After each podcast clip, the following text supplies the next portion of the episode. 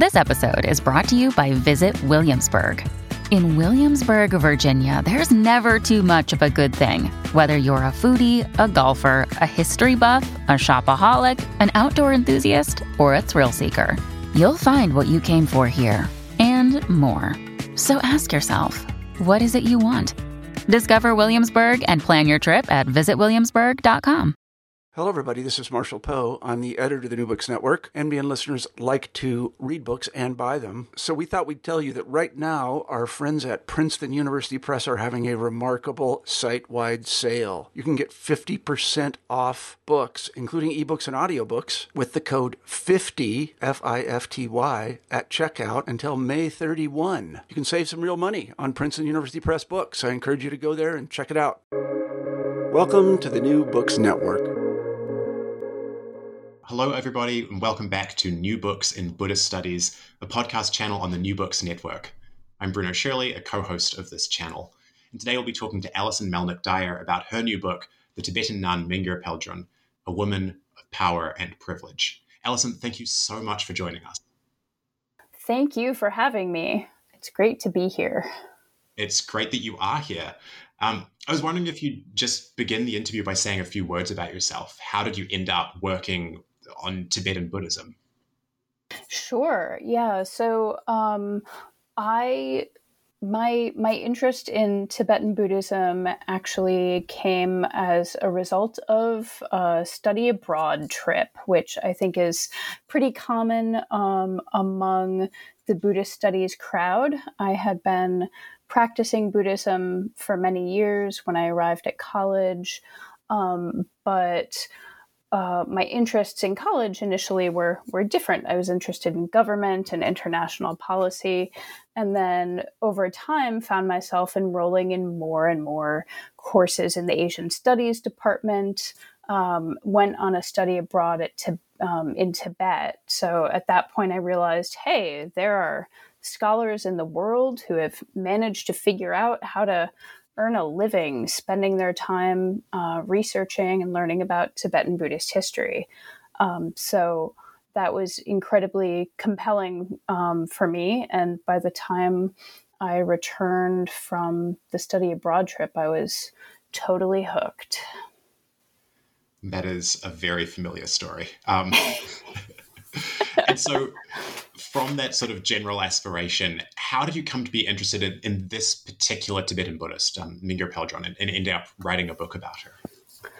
Yeah, so I first learned about Mingyur Peldron when I was in graduate school, and I was actually studying um, her father, uh, who was a treasure revealer named Terdak Lingpa, um, and his brother, the polymath uh, Lochen Dharma Shri, and was very interested in their uh, monastic institution called Mindrolling Monastery. And my advisor uh, clued me in to the fact that Terdak Lingpa had had a daughter named Mingyur Peldron, who was um, a scholar and a religious practitioner in her own right and um, I became really interested in learning more more about her. Um, and so I focused my dissertation on her. But then, even after the dissertation was completed, I was really intrigued by Mingyur Peldron's relationship to power and to privilege. So she was born into some some really excellent circumstances for someone interested in studying the Dharma. Um, and luckily, her father and uncle were willing to teach her. So, um, in her young adulthood, she came up against some severe challenges, including living through a civil war, um, escaping as a refugee, um, challenges to her decision to live a monastic life, um, and challenges to her status based on her gender. And so, for me, I found her to be really compelling because of her ability to leverage her privilege in the face of these challenges and um, to to use her skills that she had developed as a scholar and as a practitioner and to become a, a powerful teacher in in her community. Um, so I ended up becoming really interested in her hagiography and um, thought that the concepts of power and privilege would be really helpful for unpacking her hagiography um, to try and ultimately understand something about her life. And I, I was really captivated by those that, that sort of framing you have power and privilege because especially when we talk about privilege it seems very very salient very of today and i was wondering how how did you deploy those apparently very contemporary concepts onto this um, this woman's life this woman's hagiography um, how, how, did that all map out yeah so so um, this is something that I've been thinking about a lot, and and we have these modern concepts of, of power and privilege um, that we use today in modern society. But as I was reading more about her and thinking about her 18th century context, I was recognizing signs of, of what we might call privilege today. And it struck me that even though this is a this is a modern concept and we want to avoid um, anachronistic thinking, um, it seemed like it could be helpful for understanding some of the the complexity in her own life. Um, so, for example, um, early on in my research i was i was talking to folks and saying isn't this fascinating that that she you know um, had this education and and that she had this status and there was in some cases there was sort of a um, oh, how do i say it folks sometimes would dismiss her and say oh well you know she had she had all this privilege. She was born into this this wealthy important family so of course she had access. Um, but in reality it was more more complex than that. And um, you know sometimes in spite of her access to education and and her institutional affiliations um, there there were challenges that that she faced, and so I wanted to sort of unpack the the hagiography of of an important woman in such a way that we can better understand some of the the more nuanced challenges that that people face in these different positions um, of privilege. Because you you have mentioned you know this this sort of maybe tension is too strong a word, but perhaps some some kind of tension with with gender. I was wondering if you talk a little bit about. Um, it was really fascinated. You, you have references to gender bending in this book. You you pay careful attention to the use of pronouns. Uh, I was just wondering if you might talk a little bit about that angle. I mean, how how do you see this shedding light on on gender? I suppose. Sure. Yeah. So um, I I was really interested in reading Mingyur Peldron's hagiography, um, which was it was written by one of her disciples, um, who uh, whose name was Khyentse Repa uh, Gyurme Osel, and uh, Gyurme Osel was born in 1715, and he became her disciple when he was a child and actually went went to live with her and study with her as as a kid and spent most of his life as one of her students and and one of her attendants. Um, and he writes a hagiography that um, is often elevating Mingyur Peldron. So, as a hagiography does, the, the life of a saint is meant to to elevate the saint and and show her her divinity and her um, spiritual realization. Um, but he also uses really interesting language. So, in important moments of her life, she becomes the great bliss queen of the Dakinis. Um, she is is referenced with the this very florid language that is very gendered as as um, female is pointing to her her femininity and her spiritual attainment and then at other times, um, he refers to her simply as as the lama, as the teacher, and and and in terms and in in ways that are sometimes assumed to be androgynous or assumed to reference men. Um, so I wanted to look at this a little bit more and to see how he's using this this language. And I, I don't think that that Gyurme Osel was ever intending to suggest that Mingyur Peldron was not a woman or was not um, a you know um, a nun, um, but he does use this masculine language um, in moments where he's sort of referencing her casually or referencing her her role as a teacher, and then in moments where he's talking about her attainment, her spiritual attainment, he's using um, language that that highlights her status as a woman. And when we're talking about status and elevation, this is really the theme of um, your, your chapter two, you just called, I think, authorizing the saint. And and again, when you're talking about authority here, you're engaging with like Weber's ideas of authority, who's you know somewhat considered perhaps a little dated by some modern scholars. But, did, but you actually have quite an interesting, maybe reimagining of some of Weber's ideas about authority, about what's going on in this hagiography. Could you talk us through that?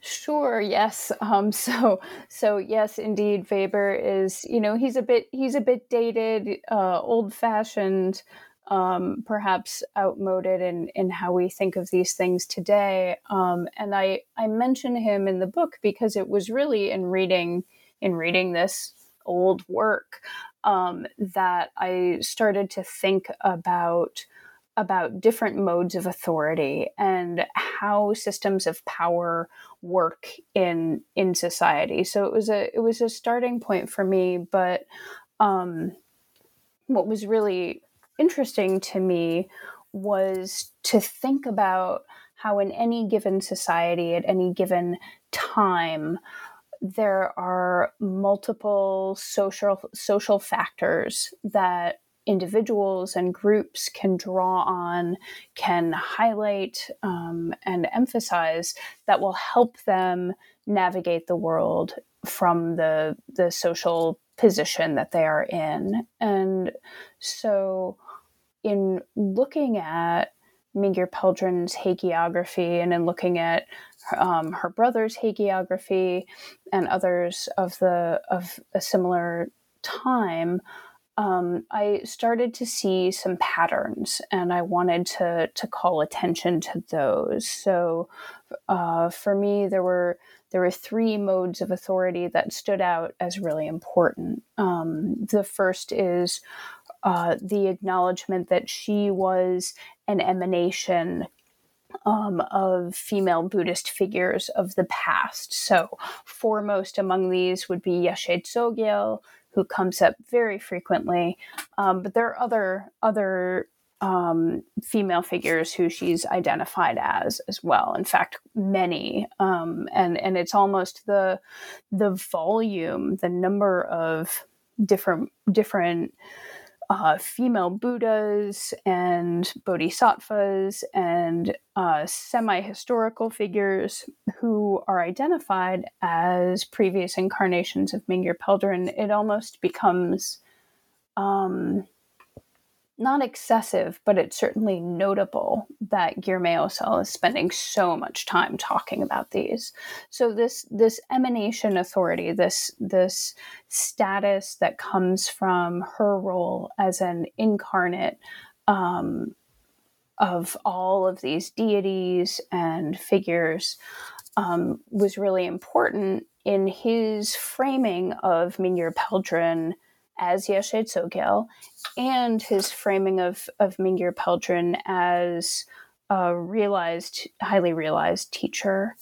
Um, so that's the, the first of the three. And then the other two are her institutional authority and her educational authority. So, when I talk about institutional authority, I'm um, talking about the authority that she gleaned from simply being born into the founding family of Mindrolling.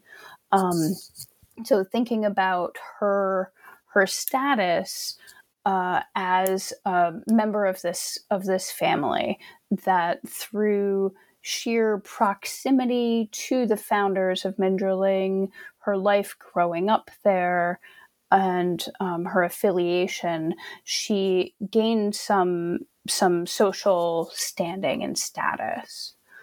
Um, so that's the the second one, and then the third was educational authority, and that really is um, thinking and talking about her years of training and study with her father and with her uncle and later with her uh, brothers and other scholars. And this is this actually ends up becoming extremely important because education is is the center of um, how she how she rose up in the family. She ended up becoming an educator in her adulthood um, and there her her status as a religious teacher was acknowledged um, within her lifetime, um, and she ended you know ended up serving a really important role for the family as a purveyor of the Mindrolling teachings. So, so for me, these three different forms of authority seemed central to the narrative of the hagiography. They seem to be all part of a larger argument that Gyurme Osel is making about Mingyur Peldron as a saint, about Mingyur Peldron as Yeshe Tsogyal, and about Mingyur Peldron as a significant um, teacher for for the community. This, you know, at, at this point, I've, I've pretty much departed from Weber, um, but was really interested in in thinking about how do these types of authority or how do types of authority in general function at any given moment in society because they're never they're never functioning in like isolation from one another. So all three of these things were important to Mingyur Peldron's status and her life. Um, and none of them were happening separate from from each other, but pulling them apart and looking at them individually can help us understand the the whole situation a little bit better. It's such a fascinating framework, um, and and I imagine it's one that you know can be applied to many other similarly authorizing texts or authoritative texts or um, or maybe hagiographic texts. And and this brings me, we've, we've talked a lot about this hagiography, the life of Mingyur Peldron, a dispeller of distress for the faithful. Um, but I was wondering if you could tell us a little about the, the text itself and, and maybe even this, this genre. What kind of text is it? What sort of relationships are at its core? Sure. Yeah, absolutely. So uh, this this hagiography um, as I mentioned earlier, it was written by one of Mingyur Peldron's disciples, and it was actually not completed until 1783, which was about 13, 13 plus years after her death. So, this is something that uh, Gyurme Osel reports he was working on for a long time. He talks about discussing it with her, asking her permission to write it, and she she did give her permission. And and in some moments in the hagiography, he'll even say, "She told me to include this story," or "She told me to to write about this." So we know that that she knew that he was working on the text, um, and we we get the sense that he was working on it for quite some time. Um, with that said, it's it's written.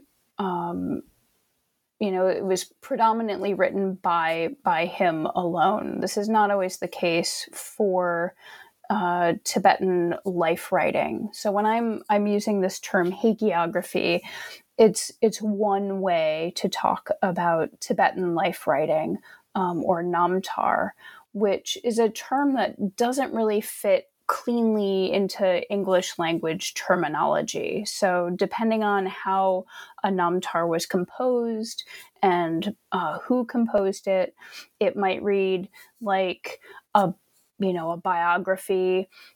It might read like a hagiography, like the life of a saint. Um, it might be something somewhere in between. Um, there's a related genre connected to Namtar that we talk about as autobiography. And often these texts were written by multiple authors over a long period of time. Um, perhaps the central figure contributed, um, and in a sense, Mingyur Peldrana contributed to this in in terms of what we hear from Gyurme Osel saying, "Oh, she told me to mention this, that, and the other thing." Um, but I, I ended up talking about Namtar as hagiography for this because um, throughout she's represented as as a saint as someone who has attained this high status of spiritual realization. Um, she's treated as enlightened and her process of um, achieving enlightenment or recognition of her of her um, of her state of enlightenment is a is a central focus for Gyurme Osel, and throughout um, it's it it seems to be an argument for for the status. Um, I also should mention that there are many, many namtars of different religious figures um, in the Tibetan literary world. Uh, but a but a surprisingly small percentage of these are written about women, and we've had some some great scholarship on other namtars and and other um, Tibetan life writing that was written by or about women. But it seemed important to me to look at her life story because uh, we don't have too many examples that have been looked at in in English language scholarship yet.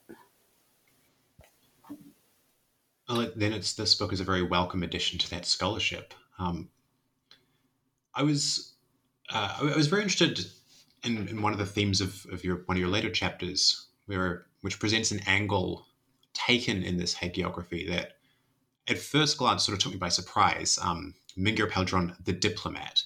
And maybe this just speaks more to sort of, you know, very contingent modern religious secular dichotomies that that I wouldn't expect to see um, diplomacy in the context of a hagiography of a religious woman. Why, why do you think it was so important? Um, why, why is this angle such a, a large theme throughout the hagiography? What does this do in particular? That's a great a great question. So this um, was the result of me trying to figure out how to how to talk about uh, Mingyur Peldrana's relationships with political leaders of of the time, um, as well as religious leaders. In particular, her relationship with uh, Pholané uh, Sonam Topgye, who was um, a, a, political leader during her lifetime, someone who was closely connected to uh, the the Geluk denomination as they were in their ascendancy, but also a strong supporter of Mindrolling. So um, it's you know it's it's interesting to me that this hagiography was completed in a time in a in a post Civil War era, a time after um, there had been a, a civil war in uh, started in 1717 and went on for for a couple of years that um, basically involved some pro Geluk um, military groups going through and uh, demolishing non Geluk uh, religious institutions. There was a lot of, of um, strife between Geluk and non Geluk religious organizations. Uh, and and during this time, Mingyur Peldron's home was destroyed. Uh, her uncle and her brother were arrested and taken to Lhasa and uh, and executed. Um, and her her family home was razed, uh, was was destroyed, and she managed to escape, uh, as did one of her brothers and um, uh, sister and mother. Uh, they were they were able to to escape um, in you know and and avoid being killed, but it was understandably an extremely uh, difficult time. So this this happened in in Mingyur Peldron's early adulthood. So we can think about her 20s, her 30s um, as being a time when the entire community has a collective memory of this destruction and this violence against them um, as a Nyingma community, as a group that was not part of the the uh, central uh, uh, religious authority. So, um, thinking about her relationships in her adulthood with uh, with Geluk religious leaders and with political leaders who were aligned with uh, these um, institutions is an interesting way for us to understand how the religious and the political were very intertwined. And and that's not uh, a new revelation for anyone. I don't think we you know we can see politics and religion and their relationship and in the modern day and um, and sort of understand that this is a a long-standing thing. Um, but to think about Mingyur Peldron's decisions in her adult life, um, her decision to um, argue for monasticism over a non monastic religious life, um, for her to build relationships with um, political and religious leaders outside of the Nyingma community. Um, really show that that she was looking to repair the relationships between um, her Nyingma community and the other communities around her. Um, there hasn't been a ton of research about the about the Nyingma community in the in the mid 18th century. So we know about the non-sectarian movements um, later on, um, starting about half a century after this, um, but there's not not a lot of of information or discussion about what happened in the interim between this civil war and um, the rise of the um, of the non-sectarian um, developments in in eastern Tibet.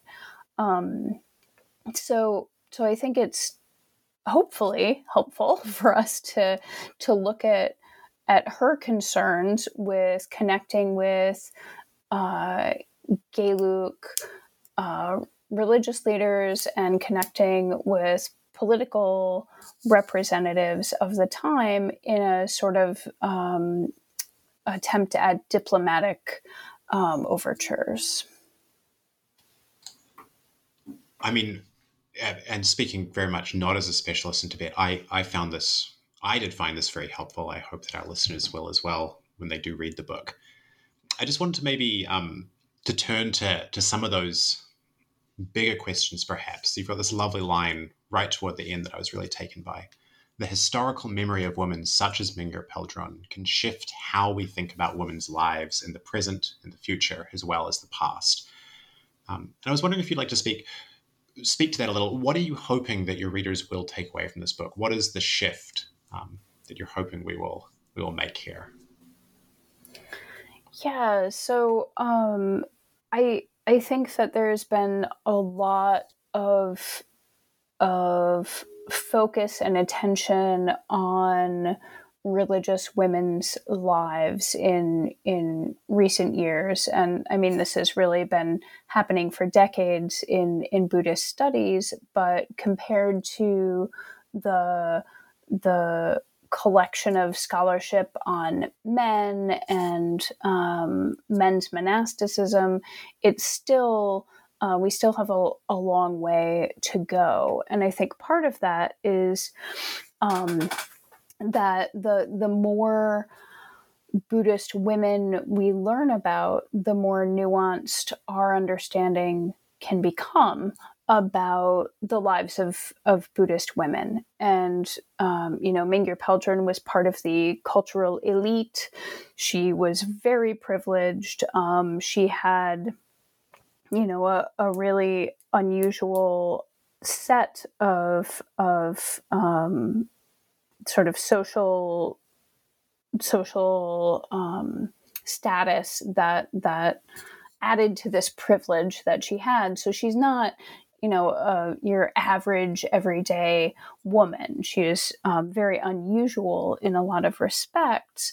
But I think it's important for us to to understand that there were women in positions of power, and um, if we can understand how they established that authority and how society rejected or accepted that authority, it's going to tell us a lot more about uh, religious society as a whole, about Buddhist communities as a whole. And um, you know, I'm I'm really hopeful that people will understand that you know women's lives there are available options, um, especially when we're thinking about religious study. These have always been complex and nuanced. Um, for me, privilege is a helpful way for understanding the complexities uh, that that different people have sort of faced in in pursuing a, a religious life. But I'm hoping that we can look beyond that just to broader historical context and ask questions about um, some of the the varieties of approaches that women had to um, to living their lives, what kinds of agency they did or did not have, and how we can how we can understand these in in some more detail and um, yeah, just with some more nuance. And maybe then, you know, speaking of more nuance or or uh, more detail, I wanted to sort of wrap up just by asking our traditional last question. Now that the book's out there in the world, what are you working on now? Ah, yeah. So, um, yeah, the book is out there in the world. Um, I am so now working on uh, a, a, project that has some similarity and and a lot of difference. Um, I have been studying and working in the uh, Drigung Kagyu community, so a, a, different denomination of Tibetan Buddhism, um, for a long time. And I've been fascinated by this figure of Achi Choki Drolma. So, Achi was uh, the I think, great great grandmother of the founder of the Drigung uh, tradition, and she became the protector deity of the community. And I'm really interested in in learning more about her, her role in the community, and how she's invoked uh, as a protector in the modern day.